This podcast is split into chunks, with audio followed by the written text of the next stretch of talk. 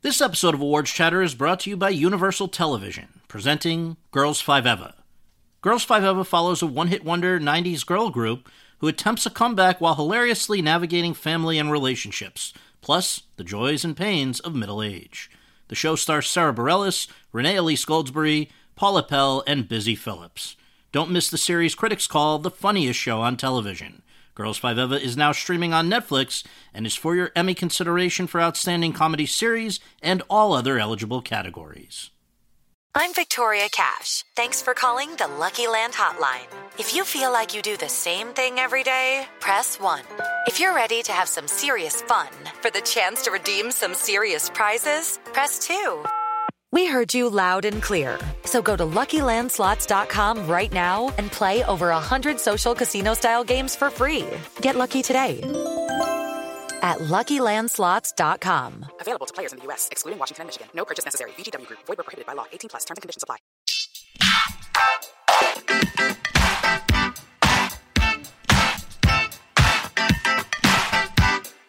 Hi, everyone, and thank you for tuning in to episode 187 of Awards Chatter, the Hollywood Reporters Awards podcast. I'm the host, Scott Feinberg, and my guest today is one of the most talented and enigmatic artists working in Hollywood. A guy who is just 39, but already has tried everything, including drama and comedy, film and TV, multiple graduate programs and a PhD program, writing a novel and starring on a soap opera, hosting the Oscars, and the list goes on. Picking up along the way a Golden Globe for the 2001 TV movie James Dean, and a Best Actor Oscar nomination for 2010's 127 Hours. And now doing some of the best work of his career playing twins in 1970s New York on HBO's The Deuce, two of the eight episodes of which he also directed, and giving one of his most acclaimed performances yet as Tommy Wiseau, the wacky guy behind the 2003 cult film The Room, in the new film The Disaster Artist, James Franco. But first, I sat down at the offices of The Hollywood Reporter with one of the funniest guys in show business. An actor best known for playing Gob Bluth on Arrested Development and for voicing the title character on Bojack Horseman, who most recently voiced Bruce Wayne and Batman for last February's blockbuster animated feature, The Lego Batman Movie, Will Arnett. All right, Will, thank you so much for doing this. Really appreciate it we are going to obviously in a moment talk about Lego Batman, but first I want to talk about what everyone's talking about in Hollywood at the moment. Traffic. well, right? that, Were you going to say traffic? Maybe not from the stage of the Academy's Governor's Awards, the honorary Oscars ceremony they had this weekend, where people have been remarking it was strange that this did not come up. But obviously, what I'm talking about is the still growing sexual abuse scandal here that's engulfed Hollywood. And I just wonder, you know, particularly as the the most recent person to be caught up in this is somebody that I would imagine you've crossed paths with in the comedy world, Mr. CK. I just wonder what you make of all this, but particularly this last week. Yeah, I mean, it's sadly it's alarming at best to see this kind of this pattern, and you know, one can only hope that through all of this, that that people who are committing whether they be crimes or transgressions or whatever that that those issues are dealt with and those people are dealt with appropriately and that we kind of root out that kind of behavior and i guess it's kind of sad to think that it was something that that appears to be kind of prevalent it's like somebody said on twitter the other day hey good morning everybody you know is a monster Right. now they're doing a thing. Can you say it? You know, find a celebrity that you have something nice to say about because Yeah. they're running out. Yeah, I guess. I mean, I don't know. I you know, sadly, what seems to be happening, and you even look in the political sphere, is there is a, I guess there there has been historically a pattern of men discriminating against women, whether it be actually in the in the most extreme with regards to assault, mm-hmm. and then on the less extreme, but just you know, but but also terrible harassment. Yeah. And that is very unfortunate. And I guess we all hope, as a people, not just as somebody who works in this industry, but just as a citizen, we hope that this starts to shed a light on it. And I think that's the good in it. Yeah. Is, I'm, I'm trying. I've been trying to look at the good in it, which is that it's going to start to open it up. And, and anytime you shine a light on problems like this, it can be in the end a good thing. But it's you know yeah, it's deeply troubling. It's hard to understand, isn't it? That you know, we we had him on this podcast. He's a very smart guy, very Yeah. funny guy. Obviously, Of course. How does somebody who can function so highly in some ways allow this to happen? Because it's not only him, obviously; it's a whole lot of people. Yeah, I, I really don't know, and I, I think that there's there's a psychological element. There were stories on CNN, et cetera, where they're saying like, what what does that mean? This kind of behavior. What does that say? What is going through this person's mind as they do things like that? And and you boy, I don't know. I, you know, I, I, certainly I don't have a degree in psychology. I don't even have a degree, Scott. so okay. I mean, you know, I'm I'm a dumb guy. But you know, who the fuck knows, man? I guess the one thing that that you hope is you hope that in this you don't throw out some good people with bad people Right. too. right. And that's the one thing that's troubling that you see. But, you know, again, I, I really don't know. And I, I think that there's just sort of more information to come. And I hope that we take the appropriate action and that the people who have committed certainly crimes, but even who have been bullies and who have been guilty of these things, are, I hope they're taken care of. But it's, uh, it's confusing. we're not going to harp on this the whole time, but I do want to ask you for your take on one other side of this, which is that, you know, I wonder about these efforts to pretend that some of these people never existed. If that what you make of it, because I I think it's one thing to replace.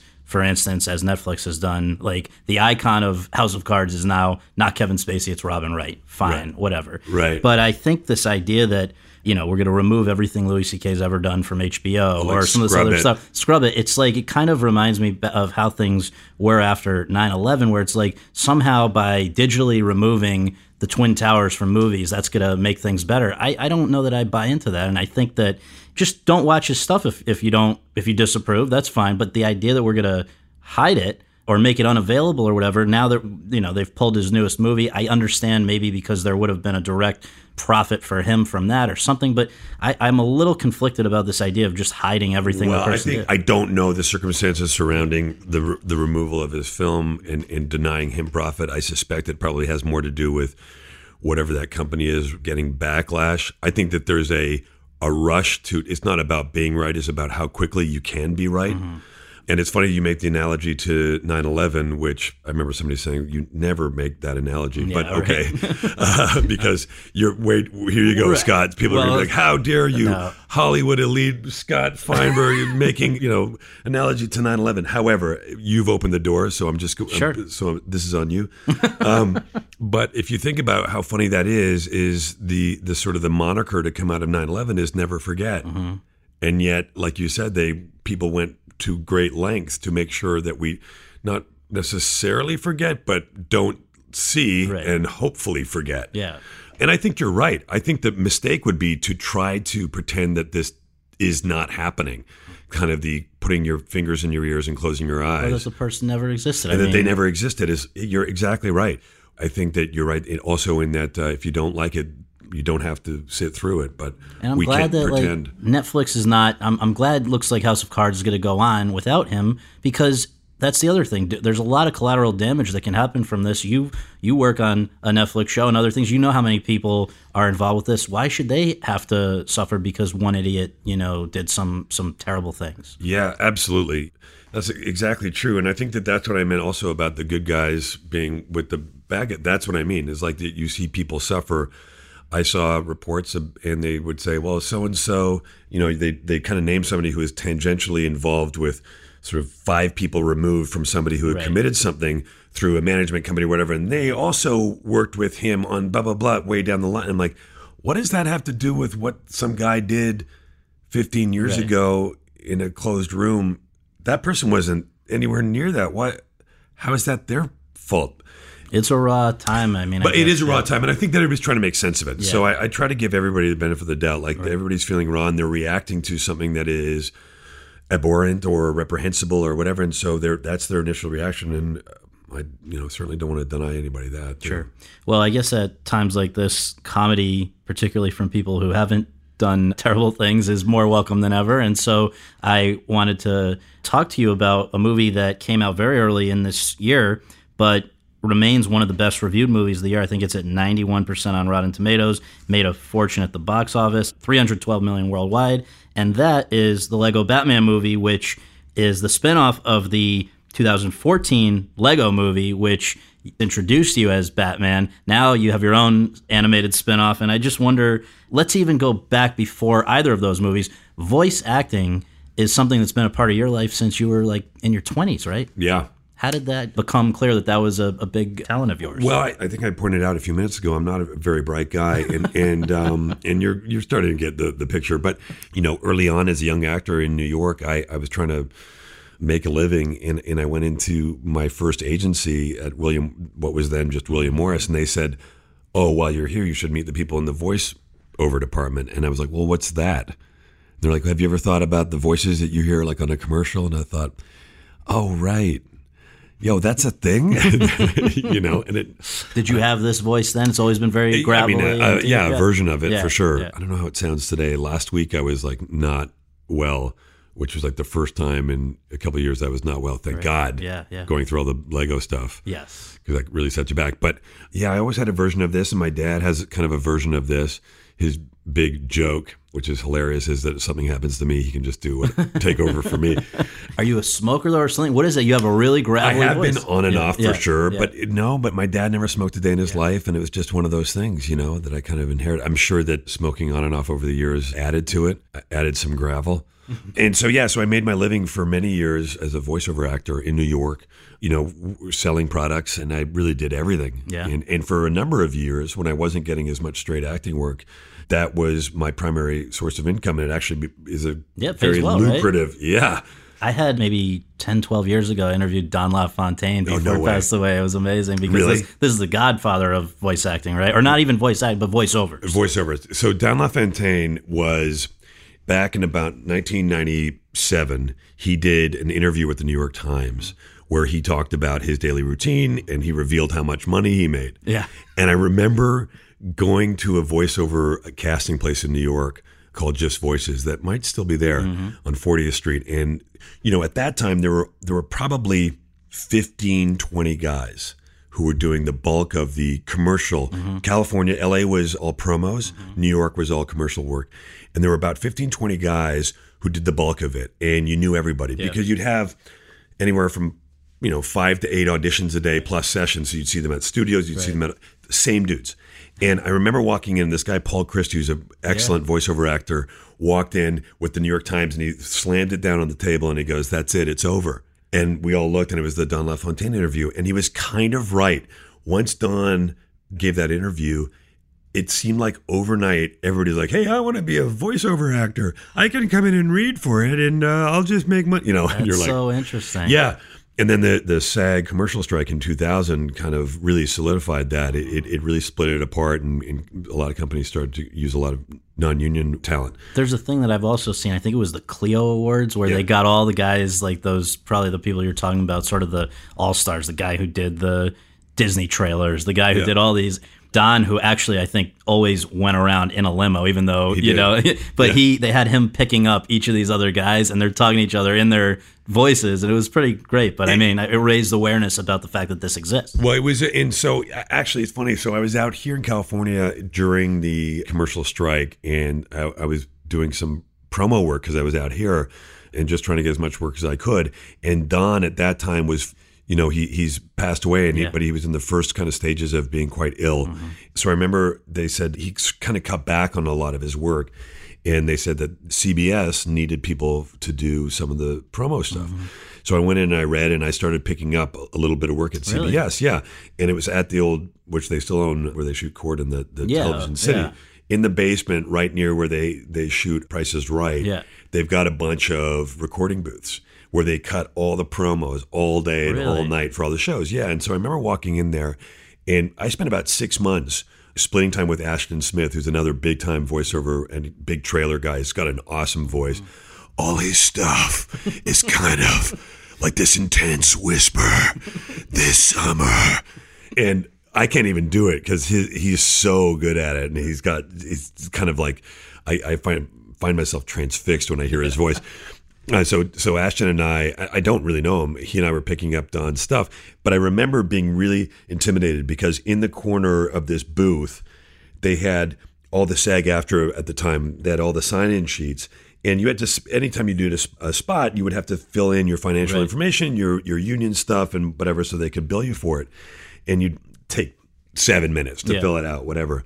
But next to all those forms were sheet upon sheet of wax paper with stickers, and I re- I looked, and it was Don LaFontaine's. He didn't even have time to fill it out. He just pe- and he'd leave stacks of wax paper stickers in all the Oh booths around town. God. Peel off a thing, stick it on the thing, and walk out the door. That's how much he worked. That's how much he worked, and I was I was so intimidated by that. You know, I was thirty, and I was like, "Oh my god, this guy is unbelievable." So you were talking about this this other guy who had the breathy Yeah. intro, still has. What were you known for? Gravitas, is that what it is? Well, maybe. You know, what's weird is I started to get my first few accounts were all kind of very corporatey. They weren't like kind of dude. And I, you know, I was a very, I, I looked very young for my age. Thanks, Scott. And mm-hmm. I would go in, and then I think that my face betrayed where my voice was at. Weirdly, I, part of me held on to this idea that that's why I didn't get a lot of straight acting work back then, is because it would that two didn't match Didn't up. match, yeah. It, it could not have to do with my my acting skill, and that's what I hung on to, and I still do, I guess. But I would go in and I'd do things like uh, my first account was a, a company out of Boston called Harvard Community Health Plan. We're what healthcare should be. Meanwhile, I looked like a total, Right. you know, ding dong. And then, and I would, I did things Lockheed Martin, AIM Investments. You know, I did all these. You're giving uh, them freebies now. Come I on. know. You got to What charge was, them. what was the other one I did? I did for a long time, right when I started doing Arrested Development. Invest with confidence, and it was like a real like, what do you want to do with your investments? And it was all that kind of stuff. So what happens when Arrested Development comes along and people start to know you as a comedic guy? Does that undermine your ability to, to have gravitas in voiceovers? maybe a little bit. It probably I don't know if it changed it or not. I mean, you know, at that time when I when I started working on Arrested Development, I'd already been the voice of GMC trucks for five years at that point.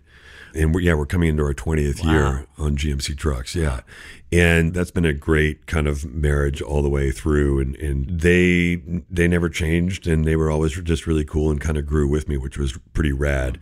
But I think that yeah, I think that in terms of like endorsements, people probably wanted me to be like a little bit more wry, you know, which was like always a hilarious direction that you'd get for voiceovers. Now, was comedy always something you were gravitating towards? Even forget about voice acting, just as overall as an actor, or was that a surprise to you that that's how how it started to head?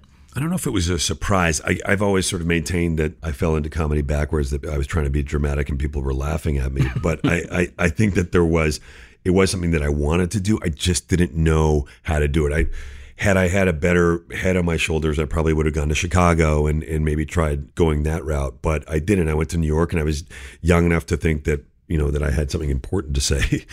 and, you know, really I started reading for comedy in television mm-hmm. and for sitcoms because I needed to I needed to get a job. Mm-hmm. And at the time in the 90s and early 2000s, you know, they were making a lot of television comedy pilots Right. for sitcoms. You know, every network was making 30 a year or something. It was crazy and there was a lot of work and you could if you got a pilot, that could make or break your year. Yeah. Whether it got picked up or not. Right. So, animated comedy. BoJack Horseman came along before or Late in- after late in the game. Letter. So you were doing, I guess, Ratatouille. Going back. Like, Ratatouille, but even further, you know, the first animated comedy sort of animated film that I did was Ice Age 2, I wow, guess. okay. I kind of came in late in the game and just recorded a session. It was almost like an ADR. Mm. But I remember thinking like this is a kind of perfect marriage between a bunch of things I'd been doing. I mm. felt very prepared for it. And I, underst- I understood, you know, as a voiceover guy, you you start to the more you do it, the more you understand timing and how much how much time you need between breaths, how much, you know, what seven seconds means. You know, I can look at a amount of copy and I can tell you whether or not that'll fit in seven seconds or not. Right. That's a fairly standard tag length. And I can say, you know, if you're doing stuff, you can say, like, look at it and say, all right, well, that was 7.9 seconds and you need it in, in seven. Okay, I could probably do it in. I can probably do that in six nine, mm-hmm. and then call it out and do it. And like, it, and it's really kind of, it's because it's something you have to do. yeah, yeah, yeah. Uh, you know, be like a guy who moves cars or parks cars. Like they know the dimension. That's what they do. So as you started to work in several of these animated comedies, doing voice work, clearly people responded to you in it. We've had at the moment even BoJack Horseman is a phenomenon that continues on, but I let's talk specifically about Lego movie leading into Lego Batman movie Yeah. because these have both been phenomenal successes. Yeah, and, and it came out of, I will say, just to sort of touch quickly, you mentioned Ratatouille. Ratatouille was a great learning experience for me. Brad Bird is a tremendous teacher. He's, he's an incredibly creative, obviously, guy. Wow. Breaking news. I said that he's Brad Bird's a creative guy. What a dummy. But, you know, he is such a talent and, and he taught me so much he, just by, he's in the booth with you. He walks you through all the beats. I'd go and do sort of ADR. He'd invite me to. He'd be like, "Hey, come check out this the scoring," because I'd never seen all that process, and and I learned in a very short amount of time a lot about this process, and it was very very cool. I I, I just think he's such a rad guy. And then not long after that, Phil Lord and Chris Miller got in touch with me and said, "You were putting together a film for Sony Animation called Cloudy with a Chance of Meatballs." Mm-hmm.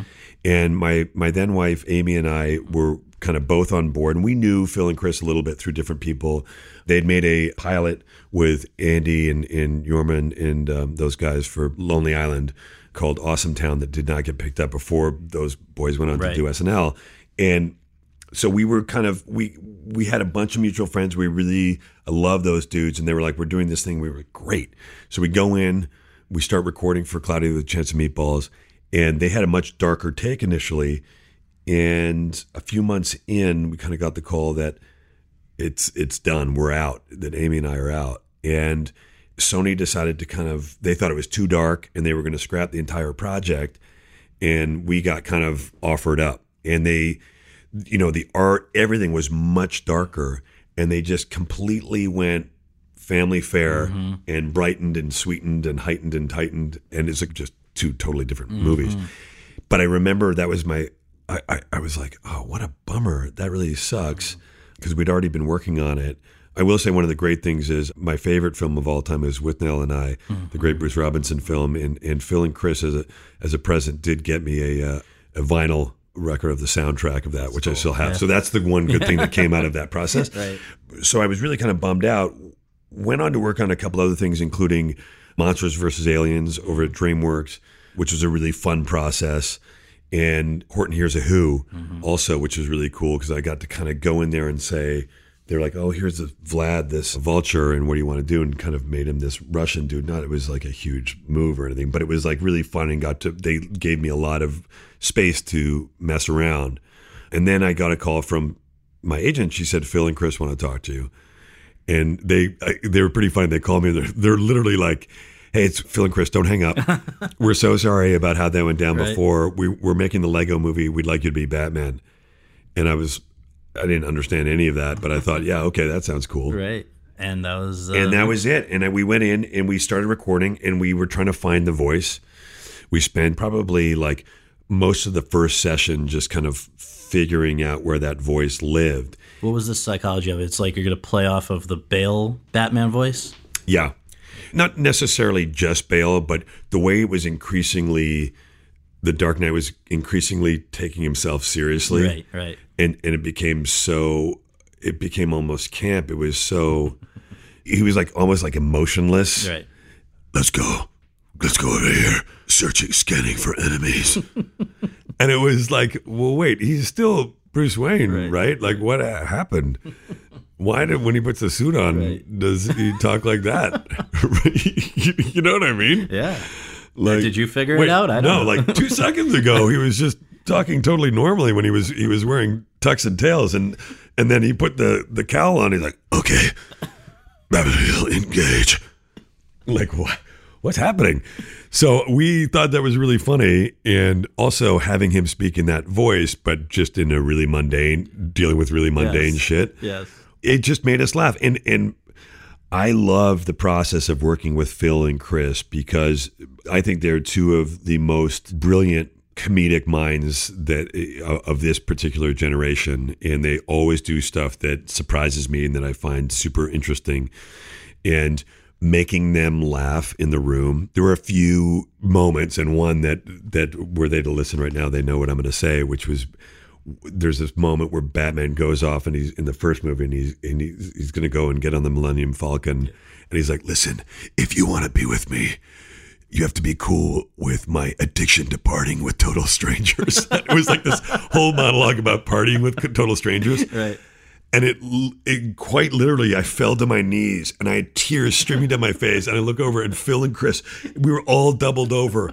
They had written it, and I and I was, and I thought, this is we're on to something Right. good here. Well, and the, it seems like you have a lot of fun beyond even this character sending up narcissism, right? You love playing a narcissist. I, I, I really do. I, I, I love it. I, I I love the combination I always have. I said it a million times when somebody's really cocky and kind of dumb and and super unaware of it. Right. I think it's hilarious. I think that people who are not aware of who they are are really funny. Yeah. And whether that's a narcissist or whatever it is, when when you see people who refer to themselves in the third person, or you see that they are either a completely blind to who they are, and or Yeah. b they think that we can't see it, it's hilarious to me.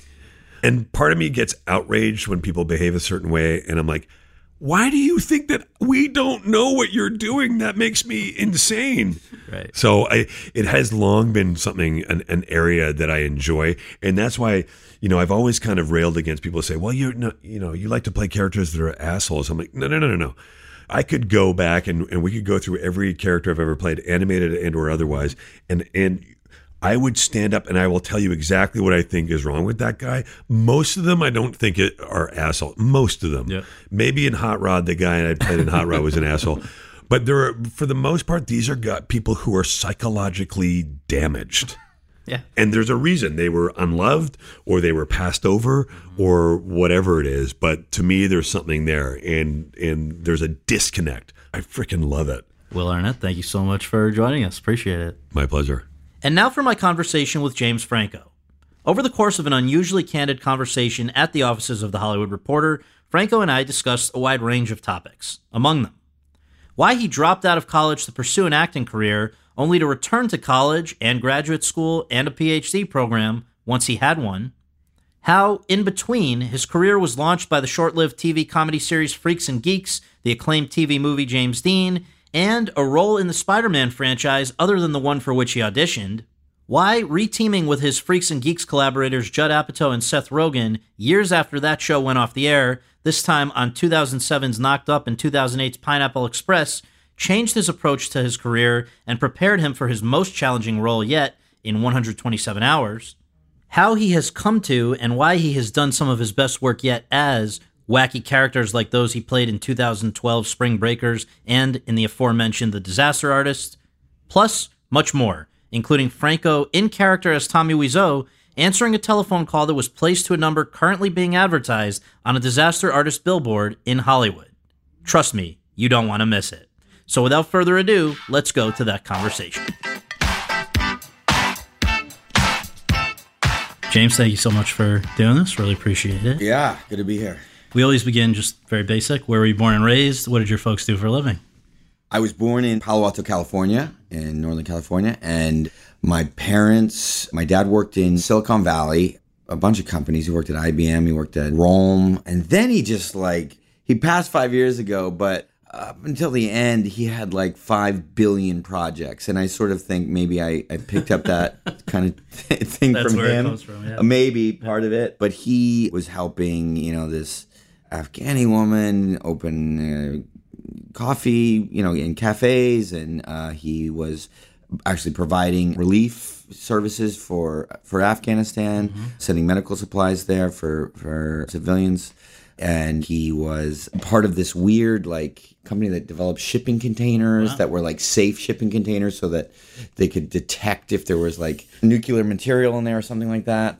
But the joke among my friends and, and my brother's friends was, was always like, "Is he in the CIA?" Because we don't really know does. like what he does. So he could have been in the CIA. And your mom? My mother is a children's book author, and she wrote over forty children's books, and then recently has gone into young adult novels, and she has two or three of those out. Yeah. So, from what I was able to gather reading a lot about you preparing this, it seems like up until even into high school, you were a little bit directionless, a little bit of a problem child to some extent. But then I saw that there were a couple of things, it seems like pretty specifically, that maybe started to give you a little direction. I read Gus Van Sant movies as one big mm-hmm. thing, and then the other thing being a girlfriend getting involved with a with a drama. Yeah, you want to production. know that yeah, stuff? please. Okay. I like every like most thirteen year olds just felt like man, I was out of step. As soon as I went to junior high, it was just like, oh, everybody got the script, but me. Like I don't, you know, I don't know how to fit in. And so my way of coping is again, as a lot of you know kids learn to do is was just to get in trouble, and you know, and as a way, you know.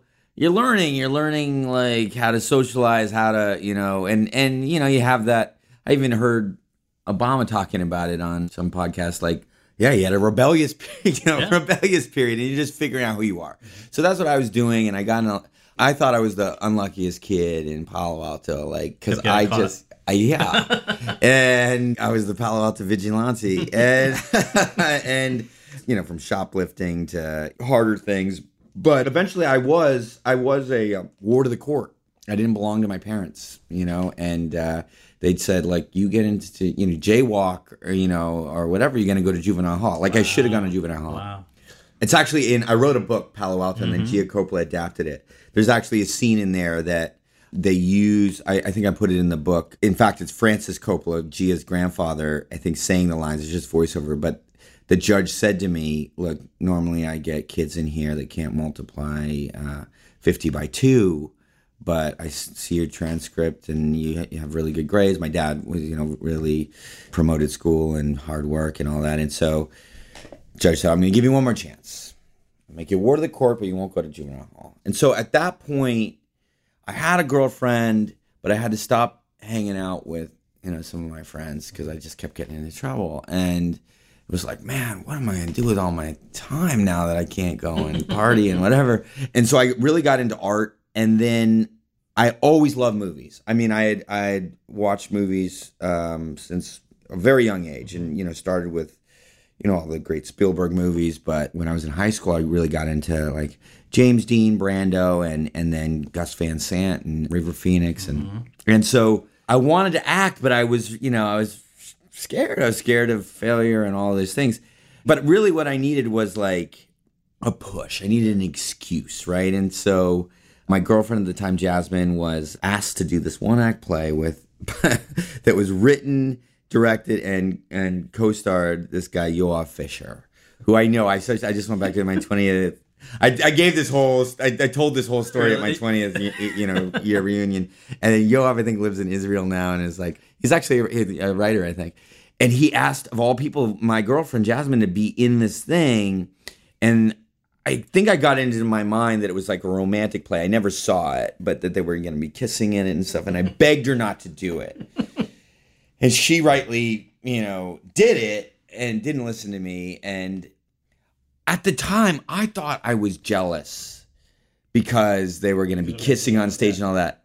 I realize now in hindsight, I was jealous because he was doing everything I wanted to do. He was writing the thing, he's directing the thing, he's acting in the thing. Like, those were all the things that I wanted to do. That's what I was jealous Right.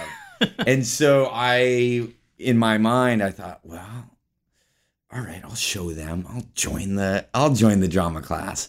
And that was the burr under the saddle that I needed to get me going. And I guess I had some talent or they just didn't have a lot of people in the drama class or whatever, but I got the leads in the in the last two productions of my senior year. One was Woyzeck by George Buchner, a very strange play where the character, you know, actually ends up murdering his wife because she mm-hmm. cheats on him. And that's when I discovered like not that I wanted to murder Jasmine, but like how to channel these feelings. And it was like, and I think I did have a knack for it. It was just like, it felt, I'm sure I wasn't great, but it felt right. It felt like a fit, you know, I, I, I- there was some, some raw kind of talent or connection to, to acting even then. And then one of the teachers adapted Dostoevsky's The Idiot and I played Prince Myshkin. And that was the, that was the beginning. Awesome. From what I understand, you go off to college, UCLA, and after a year, though, you're you're done with it. I guess to pursue this now full time, you were you were into it, and so how did your folks feel about that decision? And what were those first couple of years in the real world like for you without as I understand it, their financial support. They weren't very thrilled that you were Yeah, leaving yeah, school. yeah. Okay, we're covering it all. We're here. covering it. Okay, okay. Yeah. Well, I mean, it was a, it was a very important moment. My main focus, actually, at the end of high school, when I stopped getting in trouble, was art. Actually, and so I wanted to go to art school. I wanted to go to RISD, which I actually did end up doing like years later. Yeah. Like very delayed reaction to Yeah. not getting to go. And my parents had gone to Stanford. They had met at Stanford. My dad actually wanted me to go into mathematics and it kind of turned on him because he that was the one thing he like tutored me in all through high school and I was in all the AP math, mm-hmm. you know, calculus classes. And so by the time I was taking the placement exams at UCLA, I tested out of having to do any math classes, and so I never took a math class again after high school. And the the compromise was that if I didn't go to art school and I went to just a regular university, that I wouldn't have to study math, that I could study literature. So I went to UCLA to study English literature. When I got to LA, you know, I've been getting into acting, I've been interested in acting, but I, in Palo Alto, there just wasn't, you know, there wasn't the same kind of awareness now. In most high schools, there's like the AV club and all that. Like that was very rudimentary when I was, you know, when I was coming up, and all we really had were the stage plays. I had no idea how people got into movies, or I just, I just didn't have a concept of, yeah, oh, auditioning or whatever. Like I remember watching, like as a kid, like Stand by Me, and just thinking, like, oh, those kids were born into it. Like it's too late for me at age 13. Like it's too late, you know? And then when I got to UCLA, there was an actor in my dorm who was on that Cybill Shepherd show, Cybill. Yeah. And suddenly it started like, oh, there's actually a path. There's like actions you can take to pursue a career. And like as I started started expanding my world in LA, was like I started realizing, wow, half the city like works in the entertainment industry and all that. And I thought, oh, I was taking these classes in like Milton class, and you know, and so I was just thinking like, you know, because what what I wanted to do in, in literature was write, and there were these creative writing classes, but it was like you had to apply to those, and everybody like from freshmen to the seniors had to, you know, they were the same sort of application pool, and it was like. I'm never going to get into these now. I just felt like I was on the the real slow track at UCLA. And then I also wasn't in I hadn't applied for the drama program and I went and inquired and they're like you can't even apply until you're a junior. So 2 years to a 18-year-old is like an eternity. Yeah, yeah, yeah. And I was like, "Oh man, I I got to do something now." And so I took like this extracurricular acting class that met above at like the second floor of the pool house at the rec center at, at UCLA. And I met a, a woman there, Renata was her name, and she was actually in the drama program and I guess wasn't getting enough out of the drama program at UCLA. Because I later learned like they have this whole weird thing, like you actually don't even get that many acting classes. They like use those students for like you know labor it's like forced labor like you have to like build sets and like work the box office at the plays and stuff like that and if you don't get cast in a play like you don't get to act for years and she was grumbling about that and i was like well i had i heard about this school in the valley called playhouse west um, let's go audit that it was the only acting school of all the acting schools in LA that I even heard about, you know. And so we went over there, and it was like far from where we were, and I didn't have a car, and she became my ride, and we started going there. And after a year at UCLA, sort of holding on, and you know, failing my Milton class because like I just wouldn't follow instruction. Like actually, jumping ahead, like I'd gone back to UCLA years later, and I remember my Milton teacher, this professor Jonathan Post. He became my teacher later and actually became a, a friend. But I remember when I had him when I was a freshman, getting these questions about Milton, like you know, explain, you know, whatever, how the devil tempts Eve or something like that. Mm-hmm. I like wrote a short story or something. I just was not following the program, right? I I would even at that point, I remember it was it's so embarrassing now. I was going to acting school and UCLA at the same time at one point, and I would show up at UCLA in like costumes. it was so it was like I was like a 12 I like what was I doing? Like I'd show up like in like a cowboy outfit or like or I'd use these you know I was starting to like want to work to work on my accents. I I use accents in class and stuff like that. and then I'd meet people with these accents around UCLA too and they some of people I fell for them. I feel sorry for them that they'd fall for like these horrible like Irish accents or something. But other people just probably thought I was just the weirdest guy ever. But in fact, when you finally pulled the plug on UCLA and we're going to just focus full time on Playhouse. Sorry, yeah, no, no, no, but no, no, no, no, but it goes into your what you're talking about now because as I understand it, if you're going to be going to acting class full time and your parents aren't going to be financially supporting you, you got to get another job. You did. this is a big lesson because I, I I run into a lot of guys that I try to give advice to and people that you know want to get into acting and stuff like that. I left school and I wanted to go to acting school full time, and my parents were not happy with that, and and my dad especially was not happy, and and he used the words. This is how I remember it. He I remember some one holiday like we were going somewhere, we were sitting together next to each other on a plane, and he's like, "Let's talk about this whole dropout thing." And and I was like, oh, "Okay." And he's like, "You know, you, you're being a fool." And that, you know, at 18 or 19, that just like hit my heart. You know, it just struck me like a thunderbolt, and it really stuck. And on top of that, they said, you know, we're not going to support you financially if you don't go to, you know, college. And so at that moment, I just thought, all right, well, then I have to do this thing on my own.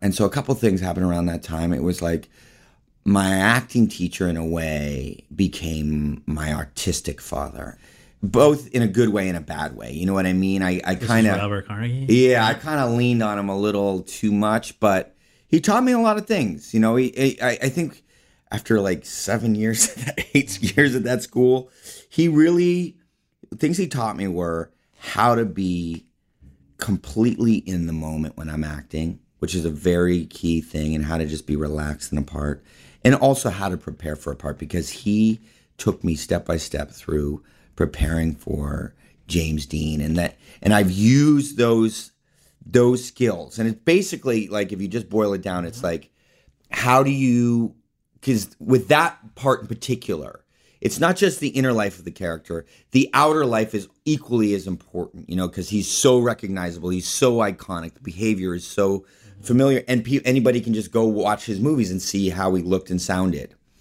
and moved. And so i needed to capture that but then do it in such a way that it was backed up by all the inner life and what you know what pushed him to be this way and what motivated him in you know losing his mother and then being sent away by his father to Indiana to be raised by his aunt and uncle and all those things and how to kind of wed those two things the inner and outer in such a way so that it doesn't become a caricature but it also is the recognizable you know guy that everybody knows the legend. And Carnegie really gave me that.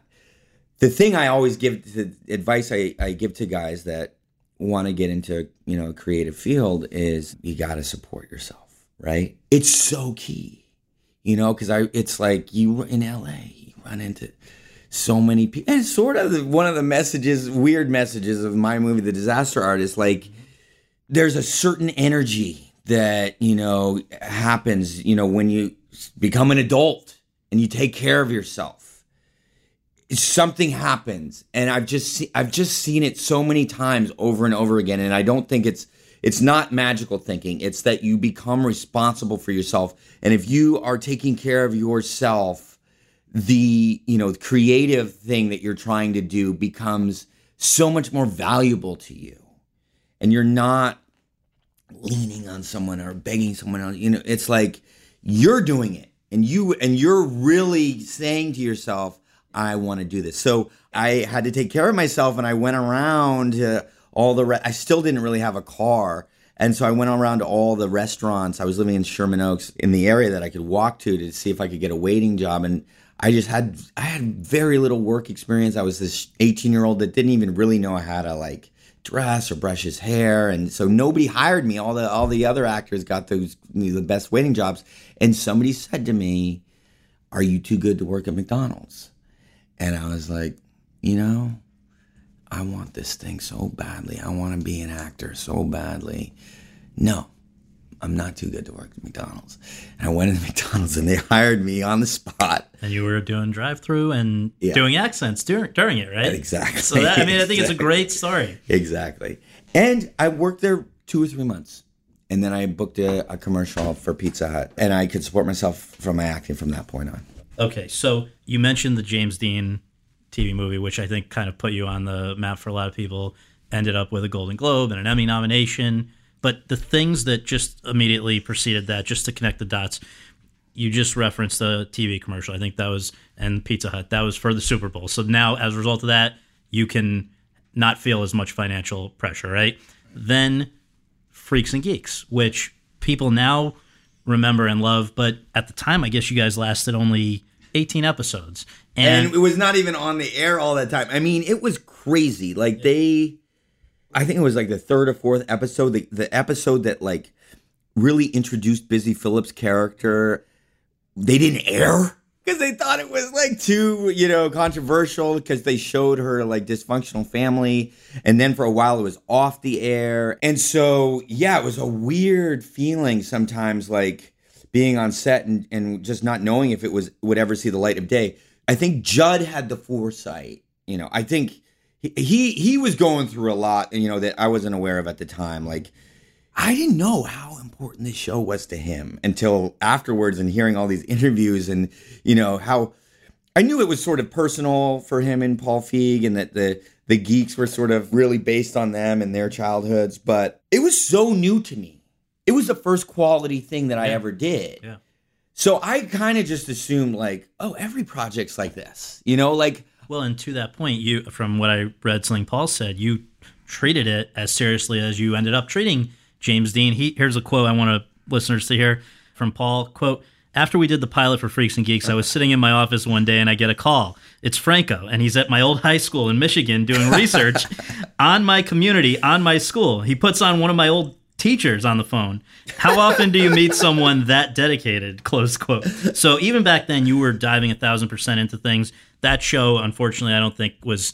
It just seems like it was almost destined that people would have to discover it later on. Well, the funny thing now is like, I don't know if it's just with the streaming or whatever, but like, I see a lot of these shows that I love. Like, I love American Vandal. I love, you know, Stranger Things. And they definitely are like children or like, you know, nephews of uh, Yeah. freaks and geeks. And I think it was just before its time, Yeah. you know? and everybody who was involved with it. Look at all the great things they've gone on to do. So that leads into James Dean. You had already, as you say, been a James Dean kind of obsessive in the best way. Now you're on the map as a result of that. Then I think it's kind of interesting because you have your, like, I guess if there are important moments along the way with Spider-Man 2002. As I understand it, you went out for Peter Parker. You ended up playing the best friend Harry. How different would life have been if you had gotten Peter Parker? and had to be the face of a whole franchise and all this. As it turns out, I mean, and also when you didn't get that, how did you wind up still being a part of it? So are we, we're skipping over James Dean and we're going to Well, if, you, if there's more you want us to talk about, I would love to talk about. it. Sure, no, that was a major one. But no, I, it's okay. No, no, no, it's okay. I just want to talk a really like brief little thing Yeah. about that preparation. One of the things, and this was sort of a thing that I came to grips with and figured out 10 years after I started acting, but one of the things that kind of made me want to go into, you know, directing and, and, and writing and doing other things is I had learned how valuable preparation could be. And, you know, you know, as a writer, like it's great to go out and, and, and get all this, you know, great material. And then as a writer, yeah, you have an editor, but you get to sort of start shaping it. As a younger actor, I was generally signing on to projects late in the game. The script was there, the director was there, and, and that kind of thing. Yeah, and I could contribute. And certainly on something like Freaks and Geeks, they were so smart about how they did that because they really wrote to the actors, and that was that was brilliant. And and it was an early lesson that I didn't quite grasp as I was doing it, but later really learned from. And then on James Dean, that's like I said, where I really learned how to like just go overboard with research. Mm-hmm. And fortunately, I had a great director in that, Mark Rydell, who could embrace that, could could see how much I had done and adjust. And allow all of that research to come into the movie and and also like a great sort of conductor could shape it could say oh you did okay oh that's great oh you've got that side of jimmy let's put that over here and, the, you know and that was very satisfying and it paid off. So then i just thought okay that's how i do it. And i learned sometimes i was i was frustrated because i would go and do eight months of preparation and research and find oh i wasn't in sync with the director and like we just have different ideas about it. I should have been in sync all along in the preparation. And so now this research that I've done, preparation that I've done, can't quite be used, right? Annapolis, Tristan and Isolde, Fly Boys. I hate, I hate talking about it. no, but I mean, it makes sense because you look at the trajectory of a career, and it's not that they weren't good or you weren't good in it or whatever, but the amount of work that you put into these, and then you're saying it's not necessarily visible because you're you as the actor are not in control of what's on the screen. Right. And so one of the things I got both from from directing was I can have these projects where I'm sort of, you know, controlling what's being put into it or, you know, I'm the center of the all these collaborations.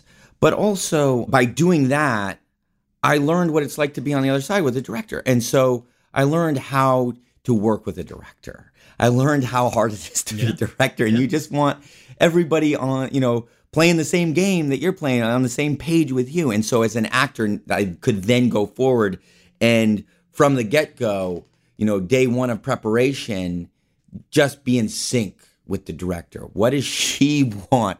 What's her vision? Because if my vision's different, like, okay, either talk it out with her or if we're not on the same page, like maybe I shouldn't be doing this, and that's fine. Like we just have different visions. Anyway, asked about Spider Man. Like I have this belief now, you know, it, it's sort of about life. It's not a, you know, it's not like a groundbreaking concept, but like you know, everything everything happens for a reason, and I can see it so clearly when it comes to like roles that I get or don't get, because in fact the time that I was the most devastated in my career for not getting a role was this movie called Deuces Wild. It was exec produced by Martin Scorsese. It was directed by the director of The Basketball Diaries, which I had loved.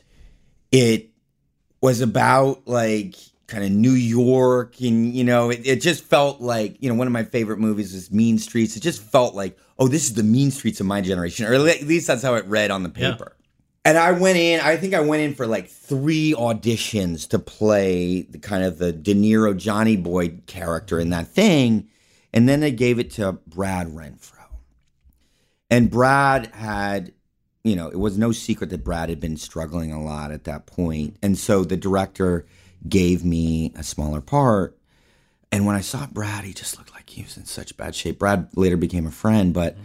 I was like, I can't believe they gave this guy and he but he had a name. Like I didn't I didn't understand, you know, the concept of having to sell a movie and, you know, actors with you know, name value and all these things.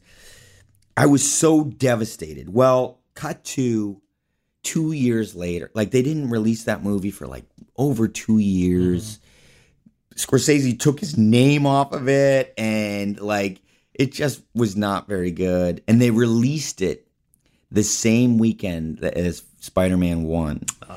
Which at that time broke Right. the box office record for, you know, opening weekend, you know. And I think two people saw Deuces Wild. Right. And like it just showed me it was like James, you know, just chill. Just you chill. know, it all it'll all work out. And so as far as like getting Spider-Man, yeah, that was also you're not getting Spider-Man like that was devastating, but then I got along with Sam Raimi so well. He's like, "Hey, you want to, you know, do this other part?" And it was a great experience. I think, you know, I think it was probably what I needed at that time, you know. I just think of I also think of, it's like you think you know what you want. You think like if I get that, I'll be happy and it's like think of all the actors that kind of got what they wanted and then, you know, they spiral out into some crazy, you know, Well, the way you handled it, correct me if this is wrong, was that so you have the first one in 2002, second one two or three years later. Now, you know, you're somebody people really know, and it's out there and whatever. By 2006, though, you did something that I think people couldn't understand and still somewhat can't. You go back to UCLA, where you had left when you were trying to get right where you Crazy, were now everybody's trying to get away from school. right, so, right. So, like the thing that you, You, got had, a career, dude. What are you doing? now now once you have what you had left UCLA to do, you go back to UCLA and and let's just I'm going to run off. This is over a period of years afterwards. Just as a important side point before I ask you the question, just the things that you did simultaneously while acting and continuing your career. So go back to UCLA in 2006, graduated in two whatever list you're gonna read down, like I bet you you're not even capturing it. No, I'm sure. It's gonna the sound tip of the iceberg. and there's like even more. But I mean, it's insane, but it's also unbelievable in a in a positive way. So then, after graduating two years from UCLA, four graduate programs simultaneously in New York, NYU for filmmaking, Columbia for fiction writing, Brooklyn College for fiction writing, plus in North Carolina, a low residency poetry program at Warren Wilson College. Then you go and pursue your PhD in English at Yale and go to RISD, as you mentioned, simultaneously. Then in 2009, you go and do this recurring character on General Hospital. In 2010, while working on Rise of the Planet of the Apes, you re edit Gus Van Sant's movie, My Private Idaho.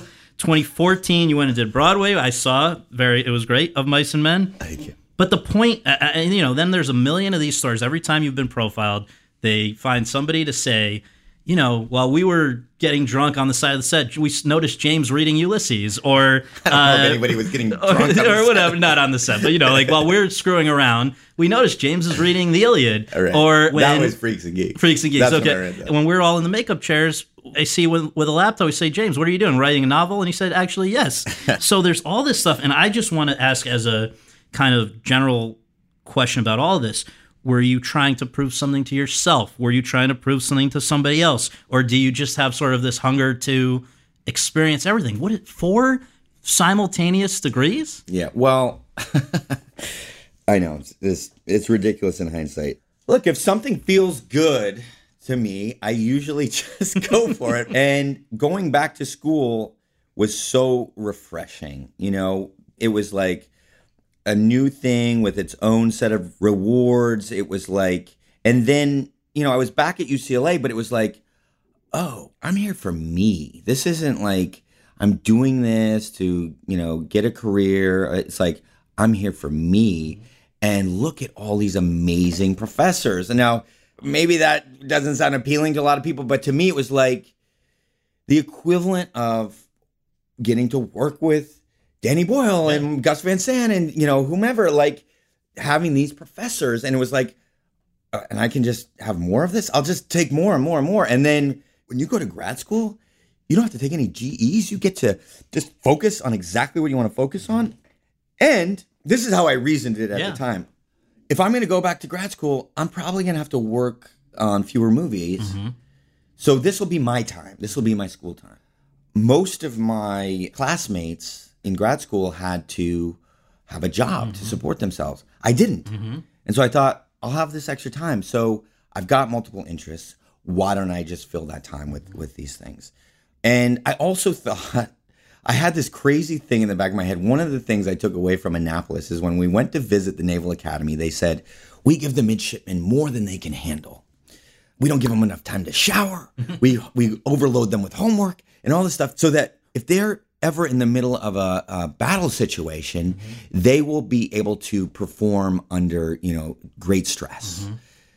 I don't know why I held on to that, but I sort of have that was like the mentality I Yeah. I had. And so it's just like, yeah, I'll pile on more. And and that that also like I had learned like when I I was obsessive when I was at acting school. It was like that was my reputation, just like doing it, uh, you know, just throwing myself into it because I was working at McDonald's, so it was like, man, I want this thing to work. And so I kind of took took on that sort of discipline and and all encompassing kind of approach. And so that's sort of how it started. And I did get to eventually, I did get to a place where I am directing things that I'm really proud of. I, I I'm working, you know, I get to direct for David Simon's shows and you know, and these kinds of things. So I think it did pay off, but the lesson I have to keep learning is like balance. you know, balance, James. Like because there's cost benefit. after a while, that sort of workaholism mm-hmm. has diminishing returns, and that there's a different kind of discipline that is more focused on fewer things, you know, and and a deeper dive into more select things. But I just want to note for anybody who hears this and they're like, "Well, there it must have been, you know, we're happy to have him because he's a famous guy and he's just gonna, we're not gonna hold him to the same expectations as others there, and he can come in and out as he please." And I think that was sort of suggested when I remember there was this whole brouhaha they sent around. Uh, somebody found a photo of you in a lecture hall sleeping. which was actually this is where I want to go. a yeah. bonus Right. lecture. like I was doing more. That was for the art department. I wasn't Right. even in the art department at Columbia. So you were already doing more than you had to do. You're so God for nobody else has ever fallen asleep in in a lecture. But anyway, beyond that though, there was a Yale professor of yours. John Williams. He said you arranged in advance. You were doing Oz the Great and Powerful in Detroit, and it was totally fine with him. He understood you guys are going to instead have your office hours via video conference or whatever. Him and, and another Yeah. student, right? So he said that you never missed. You missed, I think, one, and were it was you know very apologetic about it. But you did not even miss the week that your father suddenly passed away. He said that you did the conference call even that week. Oh so I mean, there was no bullshit with with this stuff. Ugh, that's crazy. I mean, what that says to me is, I mean, there was a lot. Uh, there were a lot of motivating things. Part of it, one of the reasons I think I did overcompensate, you know, maybe, and I maybe one of the reasons, in addition to, yeah, I was interested in all these subjects, and you know, in grad school, I got even more of my heroes and my novelist heroes as teachers and and all this. But there was also a need to show like, oh, I'm serious about this because I thought, oh, here comes the, you know, I'll be the actor going in there, and there, you know, and here are these people paying forty thousand dollars for this degree that, you know, writing novels probably isn't going to pay back, and or forty thousand dollars a year, so $80,000 or hundred thousand dollars for the whole thing, and man, you know, resentment can sort of fly in those rooms, I think. And mm-hmm. then, I, and I just thought, wow, it's going to be really focused on me. So I better, I better show that I'm, I'm serious about this. But when you bring up, because I don't even, I mean, my, my father did pass when I was doing Oz, the Great and Powerful. But when you remind me that I was still doing that work, it was, it's like, there was a part of me that was like avoiding life. Mm-hmm. You know, it's just, it's how I learned at a very young age to cope with the world. Mm-hmm. So at 17, being, you know, still a shy, awkward kid who did not know how to deal with the world other than getting in trouble, and I couldn't do that anymore. Acting became my, you know, salvation. And two, three years after that, I was on Freaks and Geeks. So it was like, this is the answer. Just, just put my nose down and throw myself into this stuff. And that's how I'll survive the world. You know, there was a lot of that. And I can see, you know, going through one of the, you know, saddest events a, a, a guy can go through Absolutely. and throwing myself into work in that way, doing Oz and my Yale homework. It's amazing. It's I was uh, probably running from a lot of stuff. Sure. Well, it sounds like in terms of the side of your life where you were still acting, you you had a kind of epiphany about how to better approach things when you reunited with Judd and Seth. I think the first thing was in 07 with Knocked Up, which was more like a like a cameo as yourself. But then the next year with Pineapple Express, and you, I'm going to read back a quote and then just ask if you can mm-hmm. comment on this. You said this about Pineapple Express. Quote. What I'd been doing before wasn't working. It was making the people I work with miserable. It was making me miserable. I realized, okay, I'm going to go with the flow. These are people that I trust. They're the funniest people around, and I'm only going to be better if I just go with what they're doing. And then I realized that's how I should do everything. So prior to that, you had been a Yeah. finicky guy to work with on. So what you're saying is that kind of got you to just realize that if you relax on a movie set, you can have equally good results, Better results. better results. I think. Like on Freaks and Geeks, you know, I had this idea that uh, I was all about you know, I was all about James Dean and Marlon Brando, you know, even though I hadn't played uh, Dean yet. But I just thought like reality and spontaneity was, you know, the most valuable thing in acting. And, and I didn't really understand like improv and how improv sort of worked. And so I would just throw lines at the actors, even when I was off camera. And after a while, they just got really sick of it. And it was just, it was stupid on my part. It was just like not helpful. And, you know, just stuff like that. And, and Judd and Seth, it's funny, Judd and Seth have been so instrumental in my career. It's like they come around every time I have like this transition in my career, they're there strangely. So, Freaks and Geeks, mm-hmm. boom, I'm introduced to what it is to work on a quality project. Mm-hmm. And then I went through, you know, my weird phase of doing these dramatic movies that maybe I shouldn't have done. And I was sort of at this low point and there was the there was that transition period when I was sort of going back to school and I just knew I needed to change things. And I ran into Judd at the Austin Film Festival and he had just done Knocked Up and he's like, I don't know why you left the comedy world, dude. And because I had always thought I was a, you know, gonna have a dramatic career, and I met them when I was 20, 21, and Freaks and Geeks, without me knowing it, really kind of opened up this other thing. And so when I met, ran into Judd again, because I hadn't really worked with him in years, and I hadn't talked to Seth in years, mm-hmm.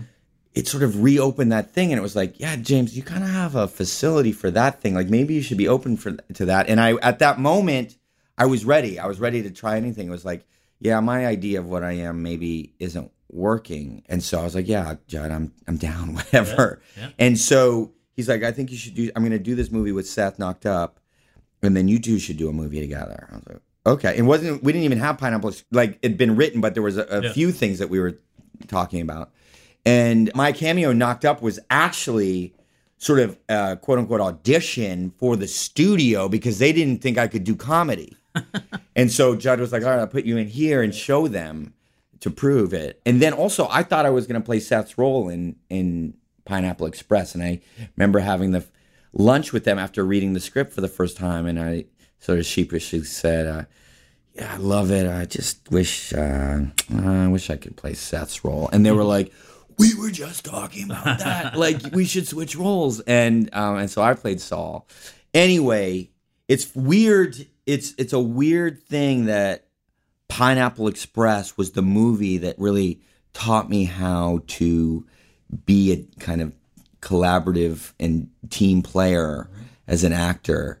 But it did, and it really changed my whole career. I mean, that year I did Pineapple Express and Milk, Milk. and it was like, you know, that those two kind of poles, I think in a lot of ways shaped my career since then. Well, is it just a coincidence that two years after those both came out, meaning it was probably a year later that you actually made it, you did, I think, one of the greatest performances I've ever seen of anybody, forget about just you, with 127 hours. I remember being at the premiere in Toronto Oh wow! and I think we had three people pass out in that. Oh yeah, Yeah, no, it was great. I think when the moment when you sever the artery or whatever and it makes the buzzing sound is what puts people over the top, if I recall. Isn't But that so crazy? that was it's like that is like an undeniable psychosomatic reaction Yeah. that happened every time Yeah. we screen that movie. It's just like, wow, that movie has an undeniable effect on people. Like- crazy. No, but I mean, for you, you did, as I read here, five weeks, twelve hours a day, and it's essentially just you and physically grueling. It's crazy thing, and you end up with your first Oscar nomination. So if somebody is going back to put the piece together, you would say that maybe that wouldn't have been as possible had there not been this sort of epiphany with Pineapple Express. For sure. That was really just, you know, learning how to be a, a team player. And when I sign on to a movie to not think about my, you know, and I, and I really got this from, you know, then being on the other side and being a director, like not thinking about it like, and this is how I try to look at life now mm-hmm. too. Like, not like what can I get out of it? It's like what can I add to? How can I add to this? How can I add to this? And the producer Christian Colson mm-hmm. said like, after we were done, it was like you and Danny, you you pulled the best out of each other, and it was like that. It was going to be a challenge was not you know a, a secret to anybody. Right, right.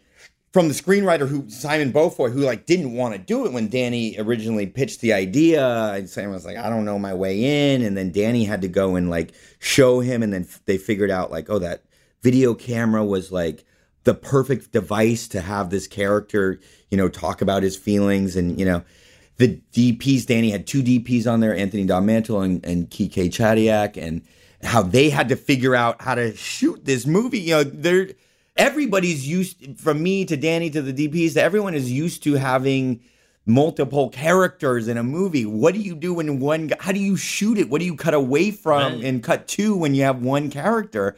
And everybody kind of learned, but Danny was the perfect leader of you know this sort of improvisatory director and we kind of figured it out as we went along and it was like it happened early on i've like we did this take where i had to kind of i was newly trapped and i had to pull myself out or try to pull myself out with brute strength. And danny's just was like don't stop till i say cut. I bashed myself against the rock. I had bruises and everything. And he's like when he finally said cut it was like 21 minutes long. And he's and he's like, I'm gonna probably use 90 seconds of that, but I'll give you the 21 minutes. You can get stoned and watch it with your friends. But like we learned that's how we're gonna do the movie. That's how it's gonna be most authentic because then you have 21 minutes Yeah. of me getting actually exhausted. It's like no faking. It's no, you know, like, all right, we'll set up this shot. You're kind of tired here, and then we'll set up this other shot. Now you're really tired. It's like, no. Danny now has the material of me getting progressively exhausted, frustrated, emotional there. And it's like authentic. Mm-hmm. And that's how we learned to do the whole movie. And he figured that out as we were doing it. And it was just just an amazing, amazing thing. To me, that it was sort of like actually everything that I had been striving for as a young actor uh, in regards to authenticity. Yeah. Because now here's a a chance to you know, actually live under imaginary circumstances, to go through everything Aron Ralston went through, short of, you know, dehydrating myself and cutting my own arm off, but like actually have to try and do all those things. Yeah, no, it's unbelievable. I hope people will go back and rewatch it. And just as a quick aside before we move on, I have to ask you.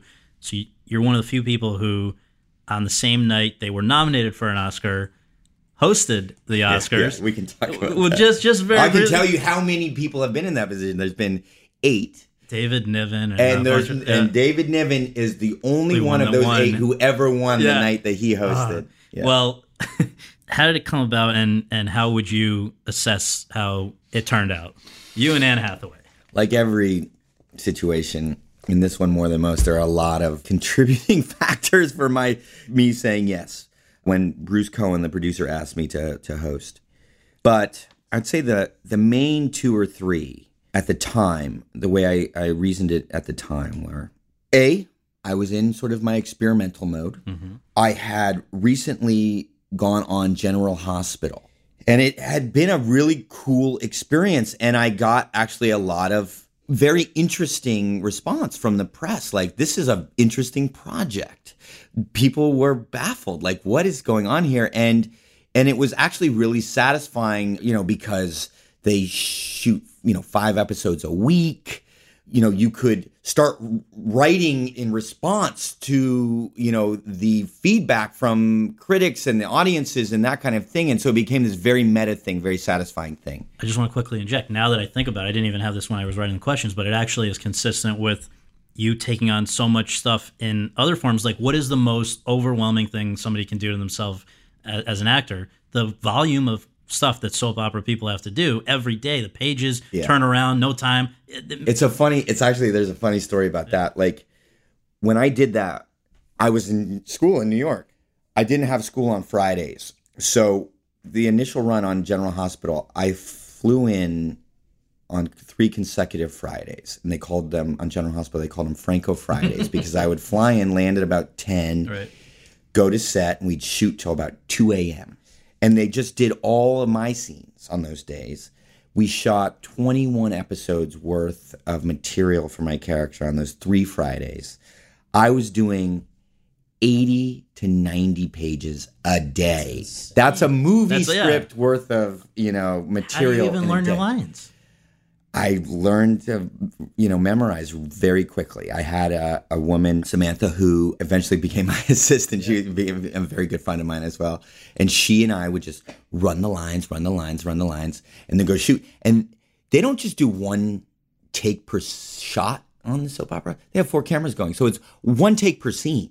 So I would learn the lines, learn the run them, Sam, and then, okay, they roll it, shoot, done, next, and do it like that. Okay, so I got very good at memorizing lines on 127 hours, I met with Danny Boyle. When I first met with him, I guess I just had a weird attitude. Like I was, I loved his movies, mm-hmm. but I guess I was just in this weird mode where I was like, I don't know, sort of nonchalant or something. Like, yeah, this sounds cool. Yeah, I'll do it, mm-hmm. whatever. And I guess I just didn't show enough enthusiasm for his liking. And so he called my agent. He's like, yeah, I don't think the guy's that into it. So then like a week or two later, they kept fighting. They're like, Danny, come on, he he really wants to do it. And and at that point, he's like, well, he's gonna have to read. Okay, and I was like, okay. So I flew into. He was in L.A. at that point. I flew into L.A. I didn't have any sides or anything. And he's like, he handed me the was the speech. It was like the, one of the big speeches I say to my parents. It's like a page and a half. He's like, go in the other room. It was like nine or ten at night this little office on Fox Lot, and he's like, go in the other room and take whatever, you know, take an hour or whatever and memorize this thing. I think I went in there. I was like 10, 15 minutes later, I came back because I had done General Hospital. I came back, oh did the thing. We did one take, and he and he's like, "All right, you got it." That's And amazing. Yeah, That's yeah, yeah, yeah. But anyway, so I had done that, you know, kind of quote unquote experiment on General Hospital. So that was sort of in the back of my mind. And then when Bruce Cohen asked me to host Oscars, I was sort of like, oh, maybe it'll sort of be like that. I'll be going into, you know, this place where I'm sort of not expected. I never wanted to be the host of the Oscars. I never dreamed about that. It's just not my thing. Right, you know what I mean? right. I'm not one of those guys. And so I was sort of thinking of it that way. And then I'll tell you what, honestly, I look at th- this second factor in two different ways now. At the time, I thought this sort of Oscar race thing is was really weird to me. Mm-hmm. I went and did the research, and it was like, oh, only eight times has the host been nominated when when he hosted, and of those eight, only one has won. David Niven. So if I do that, I'll sort of be saying to the to the world and mm-hmm. to myself that I don't want to participate.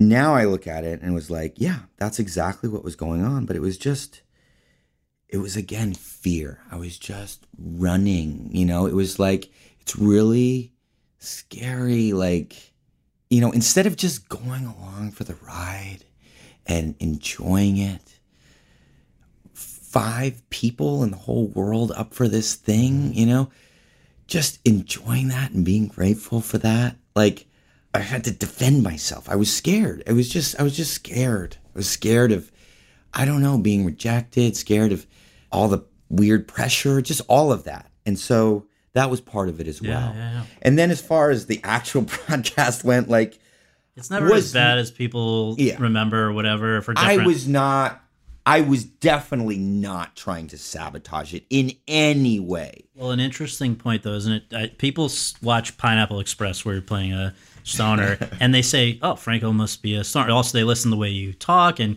you like I, the only thing that physically, I- unfortunately, I share in common with you is we have uh, squinty eyes. People say that People think that. So the the thing though is just that people assume I think that you sometimes are a stoner, and including on that night, and yet unless this has changed, I read not since high school. So. Yeah. I think in people who maybe had not been used to seeing you as you Mm. looked at this and said, "This guy's is high." I mean, is that possible? That I, that they thought That they oh, thought oh, that oh, that why they was thought one of oh the- yeah yeah yeah yeah no I can I can understand why they thought that serious, no I can know. understand why they thought that here's the thing when Steve Martin and Alec Baldwin did it they were awesome Steve Martin is a great writer great performer at that the kind of stuff Yeah. And I know because my buddy Adam Shankman produced that Yeah. that Oscars. Martin put so much work into preparing for that. Mm-hmm. He wrote for it. He, you know, it meant a lot to him.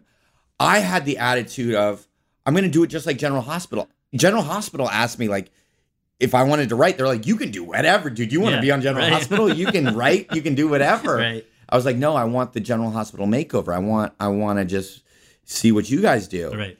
That was sort of my attitude at the Oscars. Like, I don't want, I don't. Give me, it. give me what I have to do. Yeah, you- I'll do what you guys give me. Judd sort of helped a little bit with that. He said, "No, James, you can't. you can't do it that way." Like by the time you know we were about to go on, like you know we'd been rehearsing the live show, like because the pre-tape stuff wasn't bad because they could sort of you know they could edit it. During the show, I just knew it was just sort of like, ah, this just I don't know how to do this. Well, there's some major energy differences well, like, between you, you, and him. little- yeah, I mean, it was like, or even like, I remember one thing Judd said to me. He's like, because he had written for a lot of guys that yeah, had done, yeah. you know, these these shows. He's like, you need a second act bit. You mm-hmm. need some big thing. I was actually gonna come. I came out as Marilyn, which was so lame, but it was gonna be me singing the the Cher song that was like had won the Golden Globe, and we'd been practicing it. And then when it didn't get nominated, they kind of pulled it, or maybe they pulled it because I was just a bad singer. But it wasn't like it wasn't like it was supposed to be good. Anyway, that was like a performance. It was a thing. Coming out as Marilyn was anyway. so anyway, I guess I guess in my mind, I you know the low energy. It was really just me trying to play kind of the straight man, Yeah. and maybe I just played it way too straight. Well, you'll just have to. It just, you'll go back just as a nominee next time. That'll be it. All right. As we rapidly approach the present, just don't want to gloss over two others. If we can, just a thought or two. First of all, you know, most people follow an Oscar nomination, and they're it's very strategic and it's coherent. You can see what they're doing. I could see it here. It doesn't mean they weren't awesome results, but let's start. Spring Breakers 2012. A white man, corn road, grill wearing drug dealer named Alien. You stayed in character throughout the shoot. You've said he was your favorite character you've ever played. Maybe Tommy's displaced that. I don't know. But let's hit that one first. Well, you were really behind that one, and uh, A24 put that out. So I have a really great history with with A24, who's now putting out "I'm the Disaster Artist." That was just an incredible experience all around. I just, you know, I was a huge Harmony Korine fan. We had talked about doing something together before he even had the concept for Spring Breakers. By the time we started shooting that, we'd been talking about it for I think two years, and he sort of included me on every phase. He gave me the outline and then script, and then you know, and then it was like a year of him sending me videos and interviews of you know different people as inspiration, and then going out to Florida months before he introduced me to like locals. This one guy in particular named Dangerous, who was a big you know uh, inspiration for the character, and just and then the way Harmony works is like at least on that one, he was like, you know, I see the script as a blueprint. And so it was very immersive, and we just found a lot, you know, both from actual locations that we used that, you know, changed it. Like, just for example, there's that scene in the pool hall, like in the script that was like we were at a bowling alley, and then he found this crazy pool hall. We used all the regular patrons of that place and the scenes, and just sort of rolling with it, and just it was so exciting and electric, you know, to work that way. And so many of the things in there, like he'd just be like, out of the blue, like, oh, James, why don't you say a poem right now? And like, you know, or like, I'm at the piano, like, James, why don't you come up with a song? Like, I don't play piano, so it's just like, four little chickies, you know, just come, like, it was just so exciting.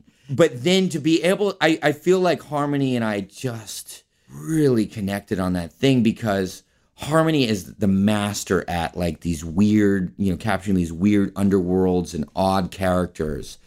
And I think if anything, one of my one of the things that I'm good at, and I think one of the things that people have been saying in, with the disaster artist is I can bring out the humanity and the emotional grounding in the weirdest, weirdest characters. and so I think that's how I, I really That's contributed to. Spring Breakers. Yeah.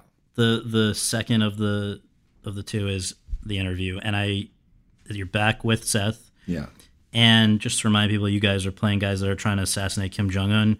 And I think now it's. I was just talking with somebody that what are the two biggest stories of the 21st century in Hollywood? And I think what we're going through right now with the sex abuse stuff is certainly one of them. And I think the other one is probably the Sony hacking and how people did or did not respond at all to it in this town. And that was the result, apparently, of them taking offense to the interview. So, as somebody who was involved with the movie and at the center of the center of, all this, yeah, just I mean, what what stands out there? I love that movie. I love working with Seth. It's funny, you know, people now will say to me in this weird tone of voice, like they're, I don't know, going out on a limb or something, but they're like, yeah, I actually think that's a funny movie. Like, it is a great movie. yeah. The, the, the crazy phenomenon is that I think it was really hard for people to actually see what that movie was because you know, we got pulled from the theaters. I remember being home for the holidays. I would be at the hotel with my grandma and we'd have breakfast every morning. And there'd be the news and the interview would come on. There'd be Obama would come on, be like, I love, you know, it was my one moment connecting with Obama. He's like, I love Seth Rogen. I love James Flacco. but like, you know, it was this thing. And, and then like Newt Gingrich and Mitt Romney are saying like, you need to see this movie. It's your patriotic duty and all this stuff. So when people finally saw it, I think they're like, what, this is my patriotic duty? What, you know, dick jokes and You whatever. brought us together. and Yes. It was insane. And and after a while, you know, I don't think we were going out on a limb, sort of pointing out like how bad things are, you know, and and and how like this stuff is insane over there. I don't. I, it wasn't like. I mean, we were doing what comedy does best, Yeah.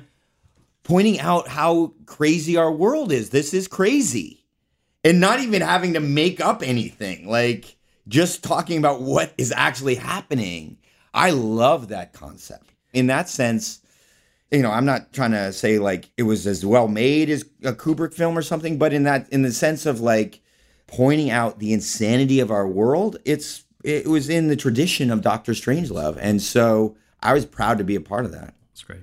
2017 has been very interesting because you've said you kind of have gotten past that period of workaholism and really focused on the things that you're doing, and that includes the aforementioned David Simon collaboration, The Deuce, which is amazing, and you're playing two characters and directing two of the eight episodes, and you know, it doesn't just because you've gotten workaholism under control, you're not not working very hard, but that's uh, so there, there's that, and we will talk more about that in the future, hopefully. But the Disaster Artist, which to you know fill people in, film about the room, a 2003 cult film, and wacky guy who made it, Tommy Wiseau.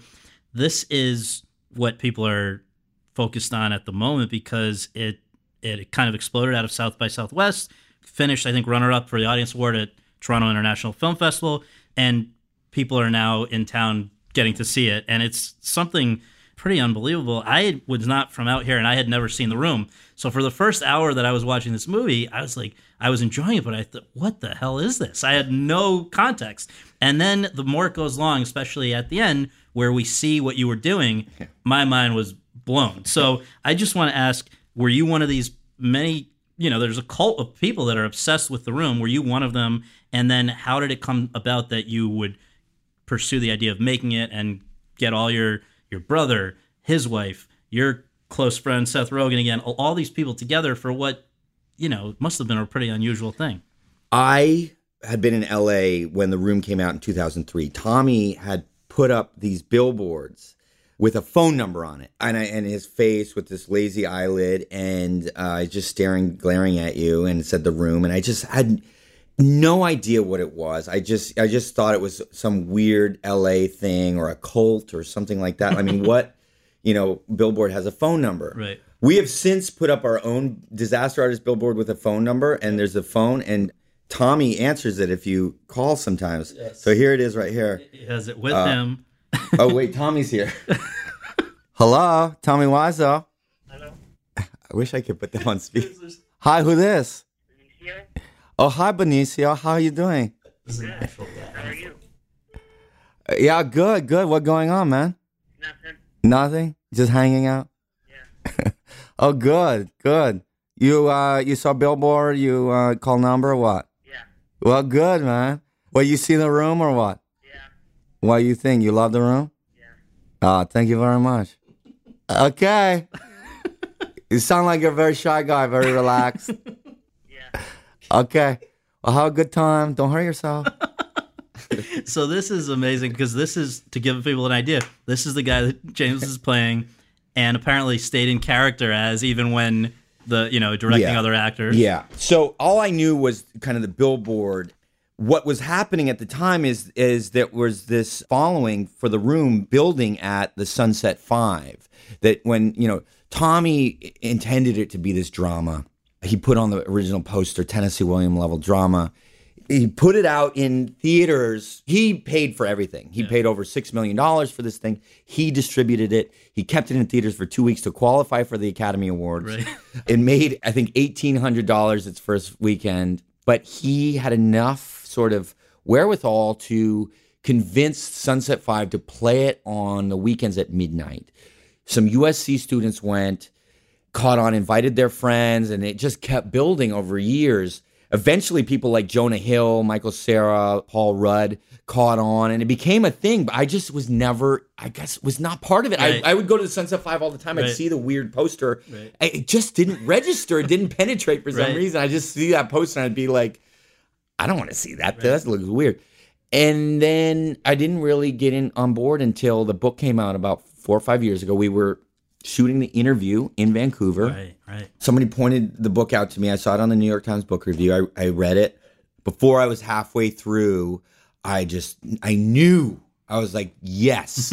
I loved Hollywood stories, Right. but I could see I could see in it like, oh man, this is unlike any Hollywood story ever. So wacky. This is a character that's unlike any character I've ever seen.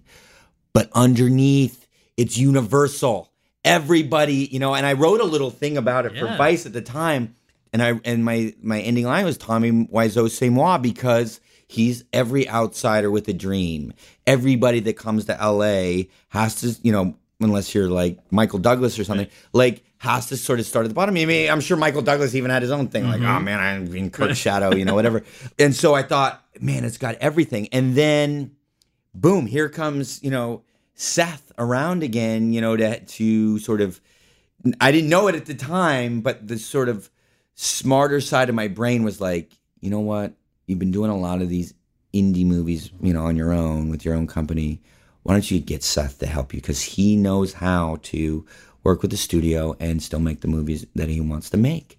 And so I gave it to Seth and Evan and Point Grey, and and they helped me develop it and produce it, and and and it really that and and working with David Simon really helped me grow as a director because I had very strong producers to show me sort of how to be an adult director, how to be a responsible director, how to really not spread my energy, you know, and time across many projects, but to focus on, you know, one project. It's so much fun. That ending is unbelievable. How accurately you nailed it, and I can't recommend it enough. And I think that hopefully the point of this conversation is that aside from being a, a treat, is that people can get a sense of you know these are not conventional choices, and the range of stuff is unbelievable. And I think deserves to be appreciated. So thank you so much for man. doing this. That I really awesome. appreciate it. Thanks, thank brother. you.